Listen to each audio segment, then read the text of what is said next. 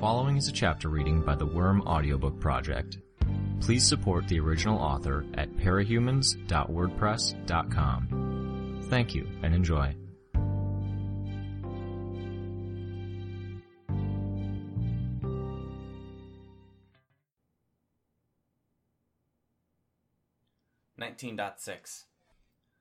The Eidolon clone apparently wasn't worried about the mass of armed heroes that were mobilized against him.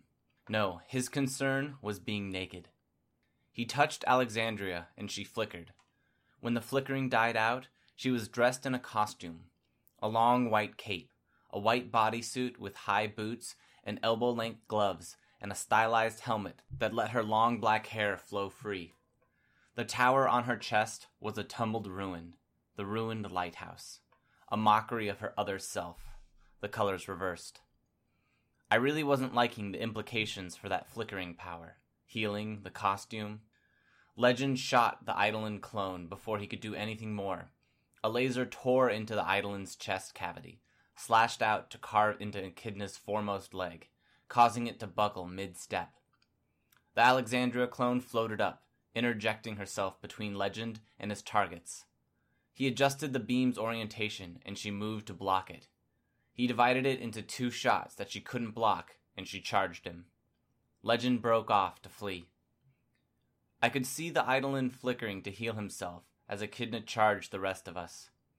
Our battle lines did what they could to slow her down, which didn't amount to much. She was massive now, to the point that cars were trampled beneath her or sent rolling on impact. Chevalier put himself directly in harm's way. He held his cannon blade out to one side, and I could see it swelling in size. There were 100 feet between them. 75, 50. The sword was growing with every moment as well. He brought the blade down to the ground, a razor's edge biting deep into the pavement. The blade's point directed at Echidna. Then he pulled the trigger. The fact that it was impaled in the ground kept the recoil manageable, and the fact that it was as large as it was meant that the effect was that much more impressive. Echidna leaped to the side as the cannonball ripped out of the weapon. Not quite fast enough.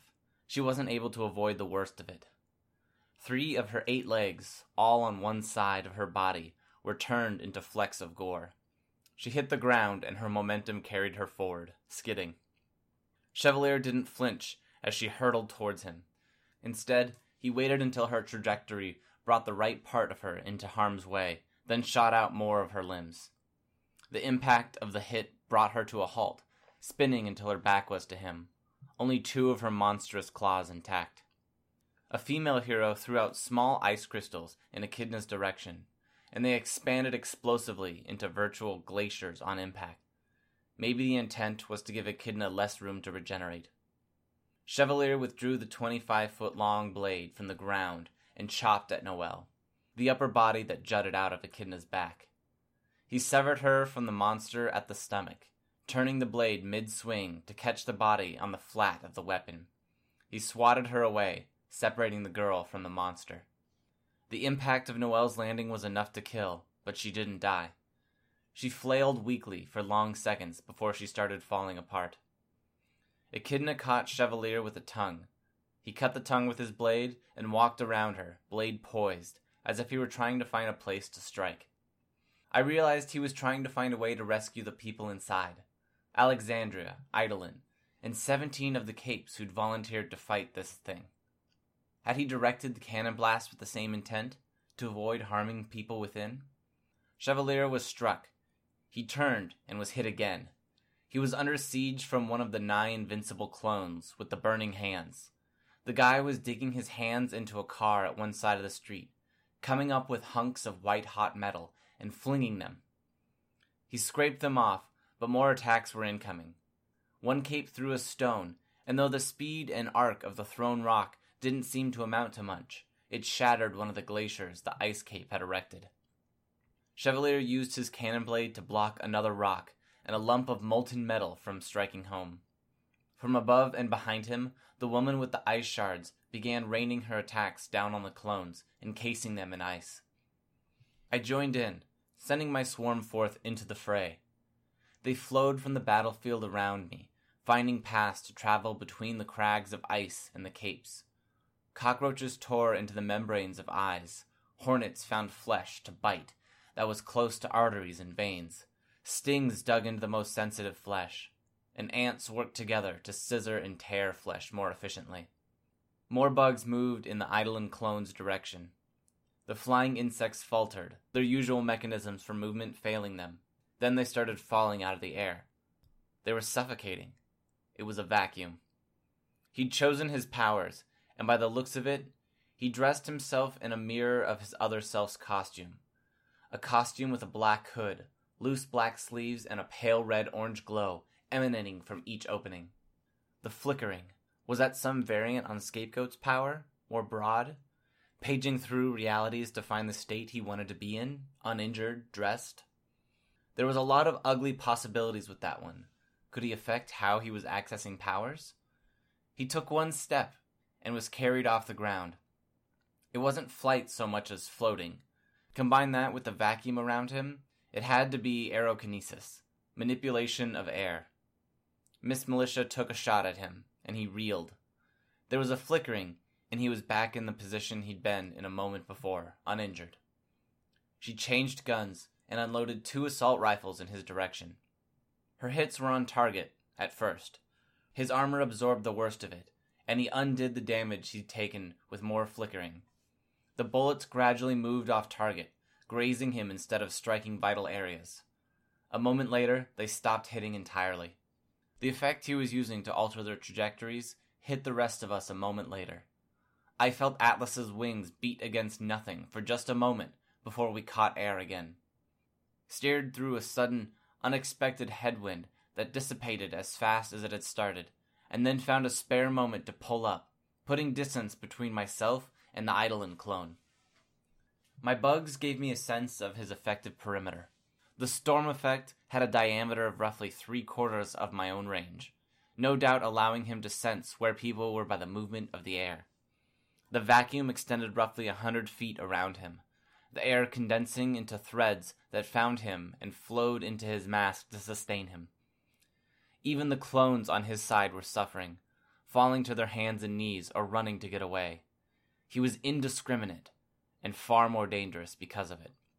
He was approaching the battlefield where we engaged the clones, where many of our heroes had fallen. If the vacuum extended over them, they wouldn't last long. I wasn't sure what kind of effect it would have, but even the smallest push could mean the difference between life and death, and this wasn't necessarily small. "Rachel!" I shouted, but the wind kept my voice from reaching anyone. It didn't matter. I could use my bugs, too, not as a collective effort, but with 10,000 voices in 100 ears. "Rachel, get over here and fetch the wounded. Everyone else, get your teammates back. He's surrounded by a vacuum." Heroes kicked into action, hurrying to collect the injured. Rachel was occupied trying to herd the clones at the far edge of the battlefield, but she heard my order and broke away from the skirmish. We still had to manage those clones, though. A few kudzu, and none of the forge guys. If they got away... I contacted the ice dispenser. She was trying to cover Echidna in more ice, but the wind was blowing the shards away. "Need your help to contain the clones. This way." My bugs pointed the way. She hesitated, tried to shout something to Chevalier, but went unheard. She decided to follow my instruction, flying in the direction I'd indicated with the bugs. Okay. So she was one of Chevalier's people. I told Chevalier, "Your ice cape is dealing with clones." He only nodded. He at least knew she didn't have his back now. People were moving too slowly as they dragged and carried teammates away. Worse, there were only so many able bodies. Only 3 or 4 out of every 10 heroes were down, all in all, but some required 2 people to move, and there were those like Tecton that required enhanced strength to budge. Eidolon was getting dangerously close now. People screamed and shouted in alarm as Rachel reached the fallen. She barely paused as she stopped momentarily by each body, pointed, and screamed the name of one of her dogs. "It's okay," I communicated, though it was getting harder with what Eidolon was doing with the air. "Rescue operation only." The dogs followed her instructions, as much by mimicking Bentley as by anything else, it seemed. I knew they weren't well trained, and there was a reason she didn't bring these dogs on every excursion. It would look bad if we killed a hero in the process of rescuing them, but we were risking that simply by moving the wounded. It had been reinforced over and over in the first aid class I'd taken, never to risk moving anyone who was injured. Then again, this wasn't exactly a typical situation. Better to remove them from near certain death. With Rachel rescuing the wounded, the Eidolon clone didn't have any easy targets in reach. Instead, he turned and floated towards Echidna.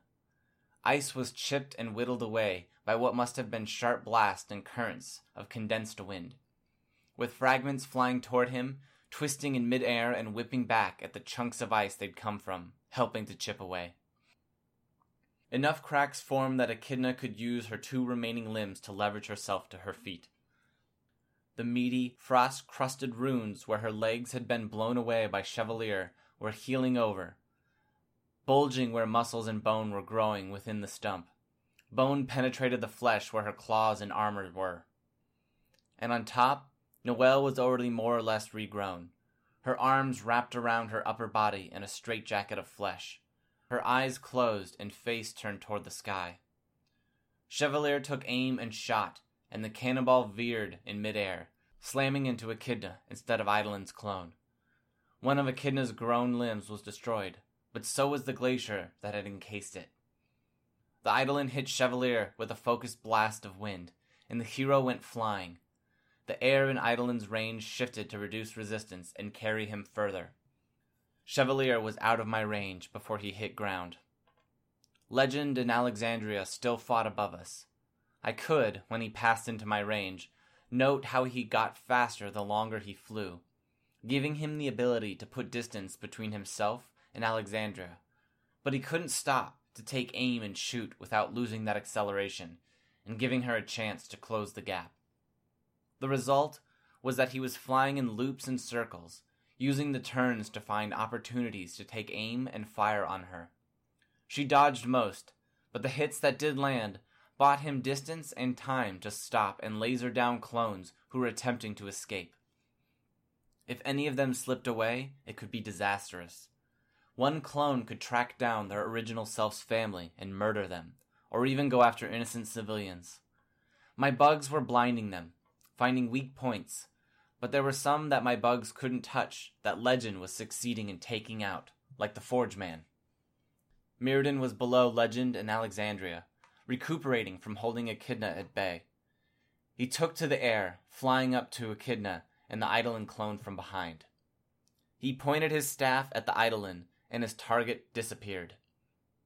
The air the Psycho Eidolon had compressed expanded all at once, sending Mirrodin flying off course and Echidna rolling sideways over a line of parked cars. For the moment, the vacuum was gone. Mirrodin set himself down on the ground. He wasn't using his power against Echidna or the clones, which suggested that his reserves were low.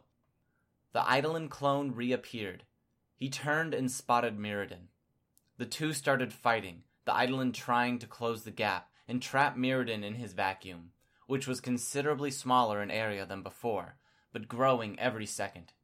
He hampered the self-professed wizard's flying, with headwinds and gusts and sharp blasts of wind that Mirrodin deflected or dodged.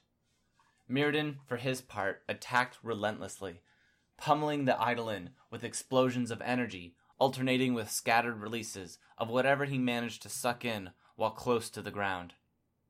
Echidna was mending, and with Chevalier down and our heavy hitters more or less out of the running, I wasn't sure we could stop her. We needed to stall.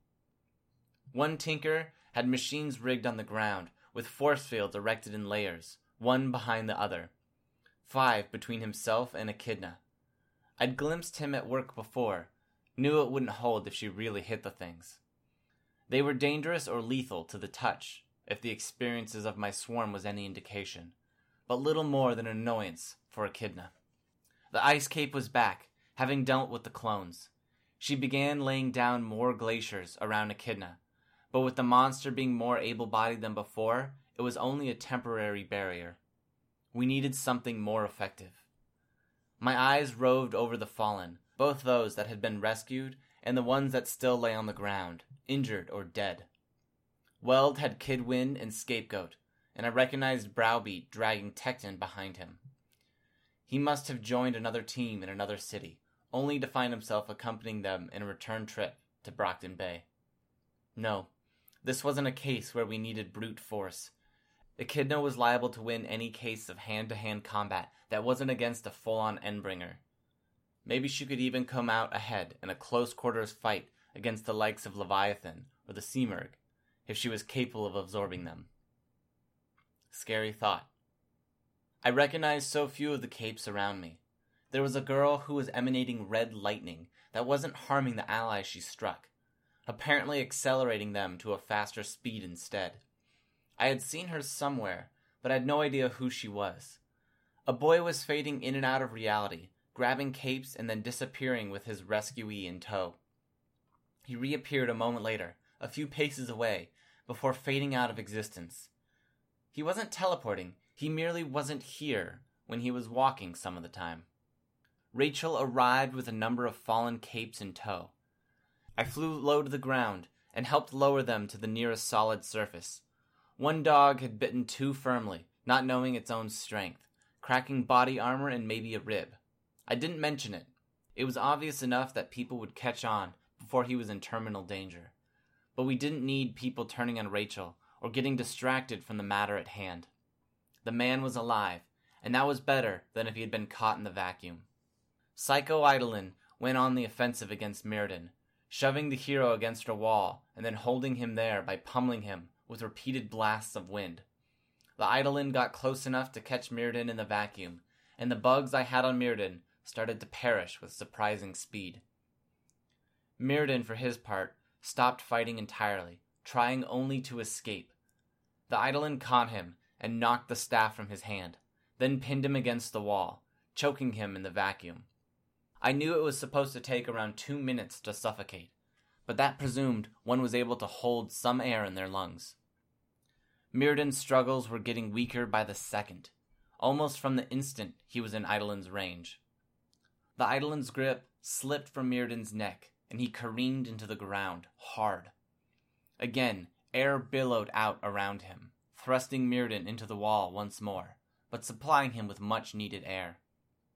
I could see Regent turn toward that particular bout of fighting. Had he been responsible?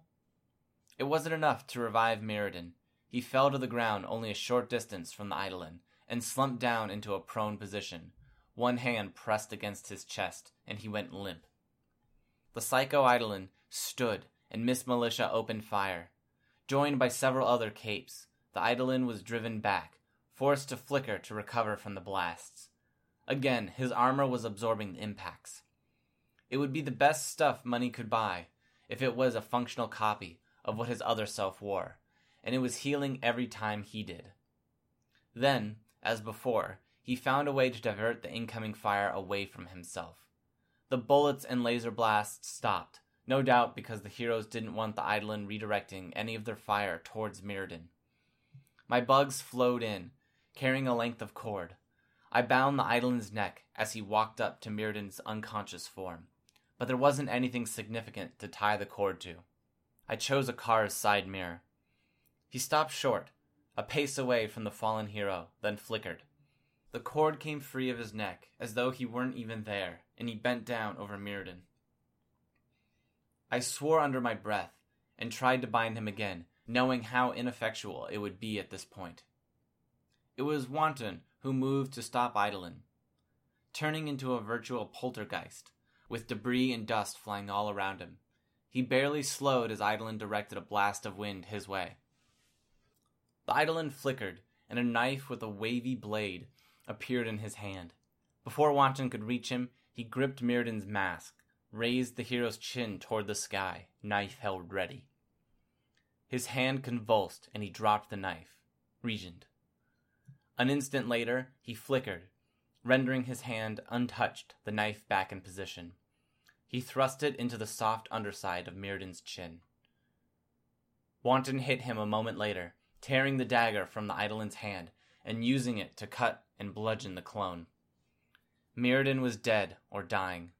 I couldn't even guess if Chevalier was okay or not, and 2 of the 3 members of the Triumvirate had been turned against us. We were swiftly running out of big guns. The Red Lightning Girl hurried past me, helping mobilize a group of heroes with more wounded. We had maybe 40 to 50 capes on our side, with 20 that were no longer in any shape to fight. I saw Gully with 2 heroes cradled against her body, with one arm, the other arm holding her shovel, planting it into the pavement like it was a walking stick. One of the heroes was Clockblocker. The face of his mask had been shattered, revealing the softer padding beneath. I didn't recognize the other cape, a guy with green dyed hair and a domino mask. "Stop," I told her. "Is he okay?" "Ramus is, but I think the clock boy is going to die," she said. She glanced over her shoulder at the psycho Eidolon. He'd broken away from Wanton and was working on mending the damage, one part of his body at a time. If there was a limitation to his self-healing, it was that. It was healing by degrees, weaker against all-around damage. If my bugs could have gotten to him, that might have done some damage. But they'd have to get past his armor, which looked like the all-concealing sort, and there was the not insignificant matter of the vacuum. "Clockblocker," I said. "You there?" He turned his head towards me. I could barely make him out over the wind. "You're still here?" What did he mean by that? Was he surprised that I was still alive, that I hadn't run? I wasn't sure how to respond. Craved a fight. The words reached me despite the winds that were tearing across the battlefield. It wasn't my bug speaking either. "I hoped you'd challenge me." Eidolon. He was echoing his sentiment from earlier, that had driven him to fight Echidna alone, except it was twisted, warped, the original reasoning forgotten. "Do I need to get you angrier? Do I need to push you harder? I could torment you, inflict pain on your teammates until you're forced to throw all caution to the wind and come at me with everything you've got. Or I could attack you on another level. Would you like me to tell you a story?" Echidna belched out another set of clones. There was one Forge Man, 2 identical to the one I'd seen flinging stones at Chevalier, and an Alexandria. They lurched to their feet, but they didn't attack. They were letting Eidolon speak. "We founded Cauldron, the Triumvirate, the Number Man, William Manton, the Doctor. We sold people powers." "No," Clockblocker said. Other murmurs came from the crowd. "It meant more people with powers to fight the Endbringers. That was the lie we told ourselves. But we created the Siberian and Shatterbird in a roundabout way. We created the Gray Boy, selling him powers, finding ourselves unable to stop him when he went out of bounds. There were countless others. Echidna is just the latest in a long series of grave mistakes." Nobody moved. I suspected that if anyone attacked him, they'd be seen as a Cauldron sympathizer, trying to shut him up. I could see Noelle. Her arms had separated from her torso, but she left them limp at her side, her long hair in her face as she stared up at him. "We made the PRT, pretended to let ourselves be run by the unpowered, but we put Alexandria in charge. We manipulated media, manipulated nations, in the interest of power. We ventured into alternate worlds to kidnap people, experimented on them to refine our formulas. And the failed tests? The people who turned out wrong? We cast them out, tossed them out as a bonus to anyone willing to pay a little more for an enemy that was guaranteed to lose against them." The Eidolon moved, facing one of the monstrous parahumans I didn't know, a boy with crimson skin and hair. The clone spoke. "That's all you were, monsters. Little more than the cheap towels that are on offer for a few extra dollars when you buy something on a shopping channel." Legend shouted something, but the wind kept his voice from reaching us. He had to fly to avoid the Alexandria clone's unending pursuit. The other, naked Alexandria, took flight and went after him. It said a lot that nobody moved to help. I glanced at Gully, saw her already disfigured face contorted with emotion. "He's lying," I said to her, twisting the truth to make it sound worse than it is. Gully only made a small noise in response. "He couldn't make all that up," Clockblocker said. Were it not for the bugs I had near his mouth, I wasn't sure I would have caught what he was saying in the face of the wind. Kernel of truth. "It's all been a ploy from the start," the Eidolon clone said, his aerokinesis carrying his words to our ears. "Every single one of you were deceived. For every one of you that bought your powers, there were innocents who died or became monsters for the sake of that formula's research. No matter what good you might do, it will never make up for that. And the rest of you? Conned, brought in with the promises of ideals and saving the world. You're fools." And with that, he let the wind die down. There was a crunching noise as Echidna shifted her weight, but that was followed only by silence, the sound of murmurs. "We just lost," Clockblocker said. I looked at him, saw Gully hanging her head. He wasn't wrong. We were suffering losses, and we hadn't achieved anything. Echidna was as strong as she'd ever been, stronger than she'd been at the outside of the fight. And she kept on acquiring clones that cost more than we can afford to put down. Alexandria and Eidolon were only the tips of the iceberg. "It's a big hit to morale, but..." "No," Clockblocker cut me off. "We lost. Not this fight. Maybe we can still win it. Won't deny it's possible, with Scion maybe showing up. But the big picture? There's no coming back from this. Without the Protectorate, without all the work that it does to organize heroes around the world, there's no getting everyone working together. The amount of anger, the suspicion, wondering if a teammate took the formula or not. How can we go up against the next Endbringer that shows up?" "We'll manage," I said. "We'll find a way." He barked out a cough, groaning. "Fuck, don't make me laugh." "Laugh? Never took you for an optimist." Was I? Or was it just that the heroes were reeling just a little more in the wake of these revelations? I wasn't surprised, and I was betting the other Undersiders weren't either. Advantage us. We villains were the only ones who could really think straight in the wake of all this. Except Tattletale, Gru, and Imp were elsewhere, and Regent and Rachel weren't really in a position to do anything major here. I stared at the scene, Legend doing his best to fend off two Alexandrias, and Eidolon looking down on us, the crowd of fools. I could see Echidna standing still, surveying it all, much as I was. No, not Echidna. Noelle. "I need your help," I told Clockblocker. "Can't fight." "I don't need you to fight," I told him. I reached behind my back, drew my gun. I pressed it into his hands. "If and when she comes for me, aim for the back of my head. It's unarmored. Anything else might mean I survive, and I don't want to be hers. Not again." "Hers?" he asked. "What are you doing?" I paused. "Wait until the last second, just in case. You can call that more optimism, I guess." "Skitter." I moved my bugs away from the heroes around us and into the air, a cloud capable of getting attention. If I was going to do this, I was going for optimal effect. Back when this skirmish had started, I'd wondered if I'd be willing to make a sacrifice if it meant coming out ahead.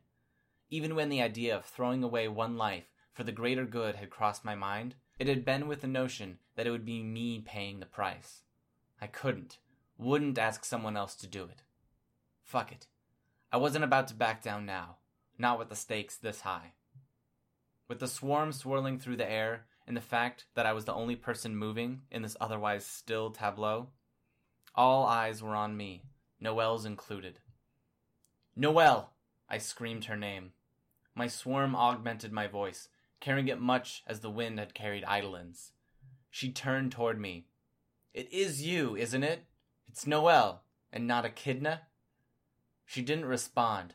My swarm drifted between us, partially to help obscure me, to cloak me from her vision if she charged me.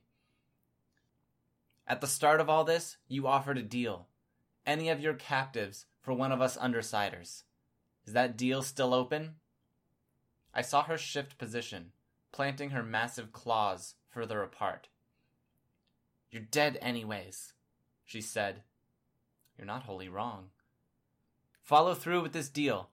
Maybe you get to kill me yourself. And maybe the other heroes here will turn the other Undersiders in for a chance that they can walk away alive." "You're saying you'll let your team die?" "My team can fend for themselves," I said. "Right now, I'm offering you me, in exchange for Eidolon. That's all." "The one who deceived them." She looked out over the crowd. "What makes you think they want him?" "They don't," I said. I made sure that everyone present could hear as my bugs carried my voice. "But they need him." If there was any salvaging this, any way of recovering from this terminal hit to morale and avoiding the scenario Clockblocker had outlined, I had to make sure that everyone recognized how essential it was that we kept the big guns on hand for future Endbringer attacks. Regardless of what they'd done in their pasts, if it came down to it, I was willing to put myself on the line. I'd die to drive the point home if it came down to it. Noelle spat Eidolon out. He landed, covered in puke, wearing his costume. He recovered faster than the other heroes had, faster than I had. He took to the air, flying towards the other members of the Protectorate. A pair of flying heroes moved closer together, barring his path. Through the bugs I had placed on the two flying heroes, I could hear him. A single utterance, monosyllabic. "Ah." He turned, surveying the scene, then started to fly towards Legend. The other Eidolon moved to match his flight, and the original stopped. If he moved to help, he'd only be bringing his clone into the fight with him. He settled above a building, on the other side of the street from his mirror opposite, keeping a wary eye on Legend and the chase that the two Alexandria clones were giving. "Now's the part where you run," Noelle told me. "I'm not running." "You'll try something, because you're a coward. You don't have it in you. You're selfish. You killed Coil when you knew we needed his help." "I killed Coil because he was a monster," I said. I didn't let my voice carry, but it didn't matter. Others had heard what she said. "But I'm not running." I sensed Rachel kick Bentley, stirring him to action. Some of my bugs barred her path, forcing her to pull short and stop before he moved 2 paces. "How do I finish you, then?" she asked. "Should I puke on you and let them tear you apart while everyone watches?" "Someone might try to save me," I said. "They're still heroes, after all. Takes a lot to stomach watching a girl get beaten to death."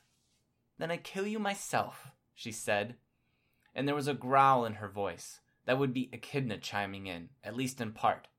"They'll see what you're made of when you break and start running, and they can't stop me from tearing you apart." That said, she charged. The ground shook with her advance, and the heroes only stood and watched, no doubt considering the possibility that I was right, that they could negotiate their way out of all this. I closed my eyes, using my bugs to stop Rachel from intervening for the second time. I took a deep breath. Every instinct I had told me to run, to find shelter, to survive, or take cover. But I had to do this. Instead, I used my bugs to whisper to Clockblocker, "Use your power." There was only one thing for him to use his power on. He froze the gun. Along with the gun, he froze the length of thread I'd attached to the weapon. The thread, in turn, was held aloft by the bugs that flew as a curtain between Noelle and I. I kept my eyes closed, relying on my bugs to feed me input, disassociating from my real self, because it kept me still, and that kept Echidna on course for the thread that extended vertically through the curtain.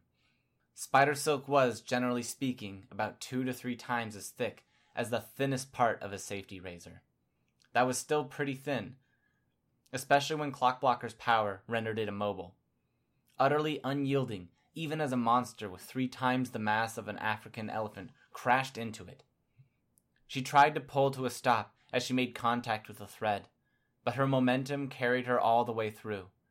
The bracing of her foremost limbs against the ground only helped to force the separation of the 2 halves. Severed, the two pieces of her body crashed down to either side of me. Despite my best intentions, I stumbled a little at the impact. Hit the Eidolon clone! I spoke to Miss Militia through my bugs, hurrying to step away from Noelle's bisected form. Hit him hard! The Eidolon clone moved one arm in our direction, only to stop short. A thread that had draped his arm was now a rigid barrier. Connected to the same thread that I'd positioned between Noelle and I, he tried to retreat, only to find the thread I'd circled around his neck, holding him firm. He started to flicker, no doubt to escape. One arm free, then another. Miss Militia hefted her rocket launcher. Our Eidolon was already flying to Legend's rescue as she pulled the trigger. The Eidolon clone wasn't quite free when the warhead hit home. For extra measure, the explosion drove him against the threads that had draped his body. If I had been good at the punchlines, I might have thrown one out there. The best I could come up with was flicker that. Watch the two pieces, I communicated through my swarm, still backing away from Noelle. Tattletale said there's a core to her that's supplying the regeneration. Whichever half regenerate is the half at the core. We narrow it down, then we destroy it. We can win this. I could see Echidna's body swelling, growing huge with tumorous bulges as she sought to rebuild her other half. Still, she was nigh immobile, and the heroes were free to unload every offensive power they had on her. Wanton and Weld advanced, tearing into her, pulling people free and seeking something that might be her core. She was regenerating faster than they were dealing damage, but every passing moment saw one cape freed, more ground covered. Her other half was decaying at the same time. The captives that were trapped in her flesh were revealed as it desiccated, and capes freed each person in turn. She lurched, then forced herself into contact with her decaying other half, reconnecting to it. She was minus 11 captives by my count, Alexandria among them, but she was reforming. I wouldn't be able to bait her like that again, but I might be able to contain her. I glanced at Clockblocker. Gully had carried him to Scapegoat, who was roused from unconsciousness, and he was getting care. He looked at me, offered me a curt nod. I wasn't sure how to respond, so I did the same. Behind me, bugs could sense the approach of a containment van. Tattletale, I could hope, with Faultline's crew, perhaps. Chevalier was perched in the fortified turret on top, his sword resting on one shoulder.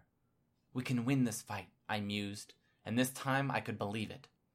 But I was all too aware of the movement of a particular contingent of capes. Having deposited Clockblocker, Gully distanced herself from the other heroes, approached Weld and the red-skinned boy, the Cauldron maid standing apart. Across the battlefield, I was aware, there were very few people standing shoulder to shoulder.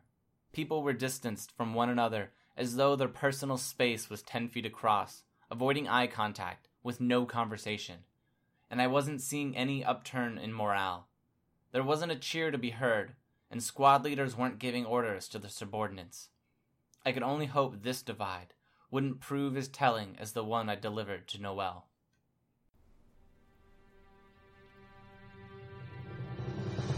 Hi, this is Snagger. You just finished listening to a chapter from Arc 19, Scourge, from the web serial Worm by Wildbow. This production is brought to you by the Worm Audiobook Project. If you would like to know more about us or to volunteer your own services, please check us out at audioworm.rein-online.org. You can download or listen to every chapter directly from our site, or you can find us on iTunes or any podcast app under Worm Audiobook. Thanks for listening.